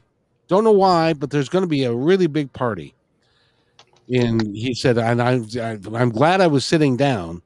because she then said, My son was murdered that day. And the party was on the other side with everybody coming together to greet him as he came back to the other side from this side. And uh, did, did you watch that one, Kayla? Did, did I do the story reasonable justice? Oh, yes, you did. Sorry. My uh, daughter finally found my phone that she was looking for. So and and plus the fact, and I got to tell you, and this is why I believe in psychics and mediums. And and John Edward did. I think I've told this story before, but it bears repeating. I think, um, unless you guys tell me to shut up. Um, John Edwards was on my show. The way it worked was he called in. I wasn't allowed for him to do a reading of me or anybody that was connected to the show but my sister, I lined up several people who wanted to talk to him so that they could talk to him on the phone. One of which was my sister, and my sister um, was the first up, and so she she started talking to him, and he came up with things that only somebody from the family would know. He knew my my. He said, "Who died of lung cancer?" My dad died of lung cancer. This is before my brother passed. My my dad died of lung cancer. Who died of stomach cancer? My grandfather's died of stomach cancer. Who had a heart attack? My other grandfather had a heart attack. Uh, who is got the R name that is associated with you? There are two of them. My brother Randy and her husband Roger. Uh, why is May an important month for you? It's her birthday, and her two grandchildren were born in, in May. Um, and he kept going with all of this stuff, and I could verify it. And I could also verify that they'd never met. He was in New York. He, we were over here. There's no possible way that he got any of that information in any way, shape, or form, but it was all valid and it was all true. That's why Kayla May, who's just but a budding star spiritual badass, is going to be really, really, I think she's going to be one of the more successful people that I've ever been around. Well, thank you. So there. Eric, what do you th- what do you think That's of all that? Exciting. That's exciting. I think there's a definitely there's some definite definite reality to this kind of thing. You know, we're not aware of everything that goes on, and I've certainly had uh, incidences in my life that uh, make me believe in this stuff full force, you know? Um, I think you have to be open to it. That's the first thing. And accepting of what it is and, and have a little bit of foresight, a little bit of openness to trying to understand what you're being told or led to see. Well, and the thing that Matt did the, the, with the used cars, Yeah. that was just, I, I, I could not believe that he was, ge- where'd he go? Uh, I could not believe that, that, that, that came to you. And, but you said that that came to you in kind of like, it came to you in a rush and, I prayed to get an idea for a topic. I had my hands up in the air looking skyward like a lightning rod. I got hit. I liked the idea. It wasn't mine, but it was given to me. And in the same motion, it was transferred directly to you. it was it, it was it was amazing and to finish that story i was in the middle of a conversation with my sister talking about my mother's used car that we were going to have to go figure out how to either transfer the title or move it or get rid of it or do something with it and and it was right in that conversation and it was like wow that is amazing Synchronicity. Yeah, it, it really was. Well, and it was, I believe. See, when we get to, I believe, when we get to the other side, we're uh, we regain a lot of our faculties, and we are a lot clearer headed. And I think my mom recognized that she'd made a terrible mistake with this used car, and that it was not going to be a good car. That she spent a lot of money on and didn't need to, and so she utilized the connections with you and others to that work with you to bring that to you so that you could bring it to me so that we could do this show and I could tell that story. I think it all works hand in hand and work together. That's exactly what happened. Peter to Paul, hot potato. As soon as it was coming, I already knew where I was going to toss it. Mhm. So, so it was it was truly amazing. It was truly amazing. I definitely think this is her way of letting you know that she is completely okay with your decisions and your dreams. That's why I said follow your dreams when I said that to you, that she's okay with your dreams. And this is her way of letting you know that right then and right there that, okay, I've passed. Now, how am I going to reassure him in something that's coincidental and poof Abs- absolutely. Eric, where'd you go? I hit the wrong button. okay that- That, I I do that all the time. I'm famous Yeah. for that. I- it's either that or i i do i move my um, mouse down a little bit and then it goes completely black and then i get like deer in a headlight for a second because i can't see myself so then i gotta move the mouse back damn freaking things. I know, man.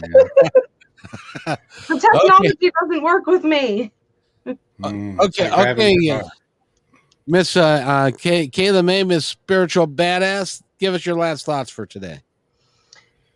my last thoughts for today always watch your ass. That's that's one thing. Always be careful because you never know what could be around any corner or just anything for that fact. Um, go with your heart flow with the environment that's around you and don't ever give up on what you feel is the right thing to do in life Matthew? I want to thank mom for a great show, and I'm going to throw your brother in with the mix. And I love it. We start off with one, but then we get spontaneous amongst ourselves and we cover important things, this and that. I love this show because I never know how it's going to finish, but it always finishes up on a higher note that we started with. Another great one, Kevin. I've enjoyed this one immensely. Eric? I had a good time too. Uh, thank you. Don't you know? Be careful when you go buy a used car. Don't don't look at your ass while you're buying a used car. Uh, watch their ass, and um, be careful. And don't answer the phone if the IRS calls. That's just good advice anytime. Don't answer the mail either. In fact, you know, move if it comes to that point. Just keep moving. When the IRS sends you mail, that's the time that it's you know time to move. Absolutely, and and as far as to finish out the uh, um, the story of the of the uh, uh, used cars, especially here, or if you're in a in a place that doesn't snow a lot, make sure that the Carfax does sh- shows you where that car came from. If it came from the East Coast and it hasn't been properly maintained, and what I mean by that is washed every couple of weeks so the undercarriage is clean and all of that to get the salt off of it. If you are buying a car and it's and they say well it just came in from from new york which is what happened to my mom it just came in from new york. Do not buy that car because it could have significant uh, salt damage in the undercarriage which also can include the uh, fuel line and the brake system so, and you don't want to have that. So, so make sure that you do that. Anybody else have got a, uh, Eric, another car uh, um, um, advice thing, a majig thing? It, if you're not a mechanic, bring a mechanic or take it to a mechanic and pay that mechanic to check it out. It's worth Absolutely. it. Absolutely. Yeah, get get a get a neutral opinion before you buy anything. Absolutely. Because Don't I'm, I'm fall in love with cars. You know, everybody makes cars.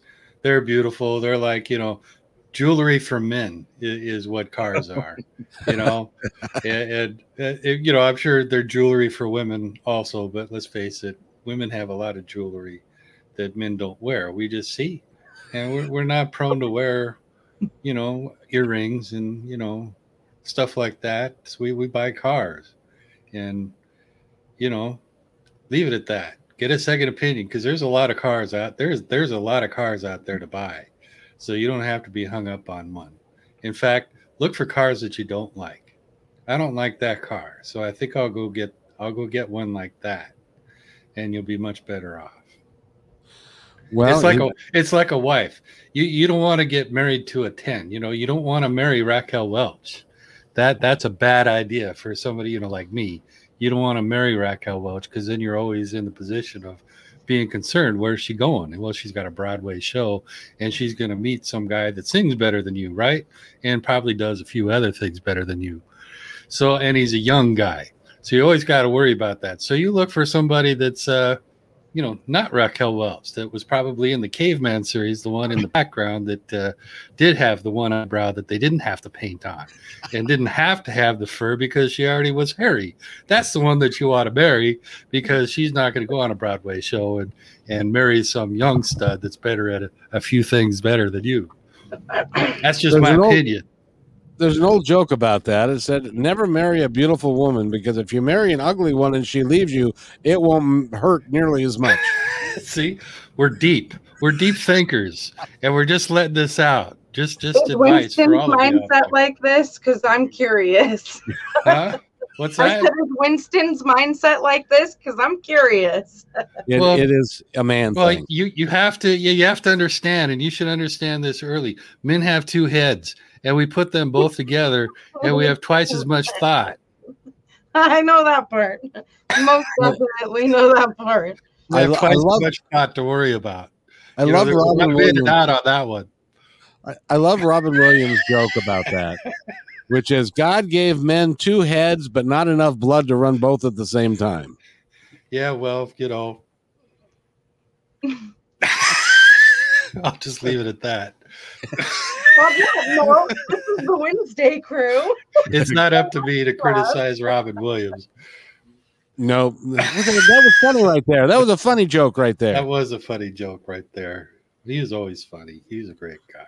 Yeah. So, you know. Matt, thank you for bringing the topic today. It was, it this is a great, great fun. topic. Thank you, We- Matt. We've appreciated the show. Uh, badass Kayla, how you have a great day. Enjoy your children and stuff. And I'm glad your daughter's feeling better and the fever broke and all that stuff. Yes. And uh, and Eric, you you need to hang here for a minute because I got to talk to you. But you you Uh-oh. guys all hang here. I'm going to do this. We'll be right back. And I Uh, want to thank everybody for I knew listening. I was going to get in trouble for that. yeah, Sorry. sure. I snitched on you. Yeah, we'll be right back.